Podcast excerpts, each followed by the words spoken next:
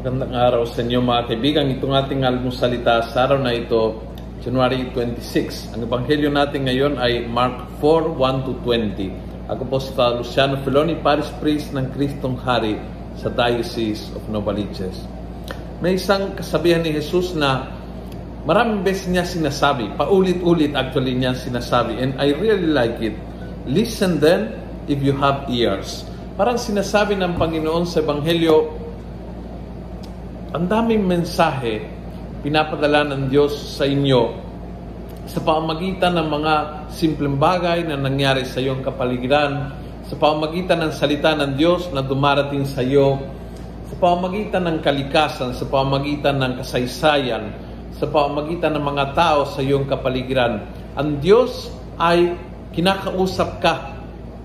But if you don't use the ears na binigay niya, is useless. And you, you keep looking for the answer that you want at hindi pinakikinggan, yun sinasabi niya. Kaya paulit-ulit na sinasabi niya, if you have ears, use them. Gamitin mo ang tainga. Kasi if you have ears, you will listen. If you will listen, sabi ni Pope Francis for uh, yung uh, pandaigdigan linggo ng komunikasyon ng 2022 is we have to learn to listen more and talk less. And I think, ito nga ang punto ng Panginoon. Ma- masyado tayo, maraming alam. Masyadong tayong may masabi, uh, may, may paninindigan, may, may, may punto de vista, but we forget ang kahalagahan ng pakikinig.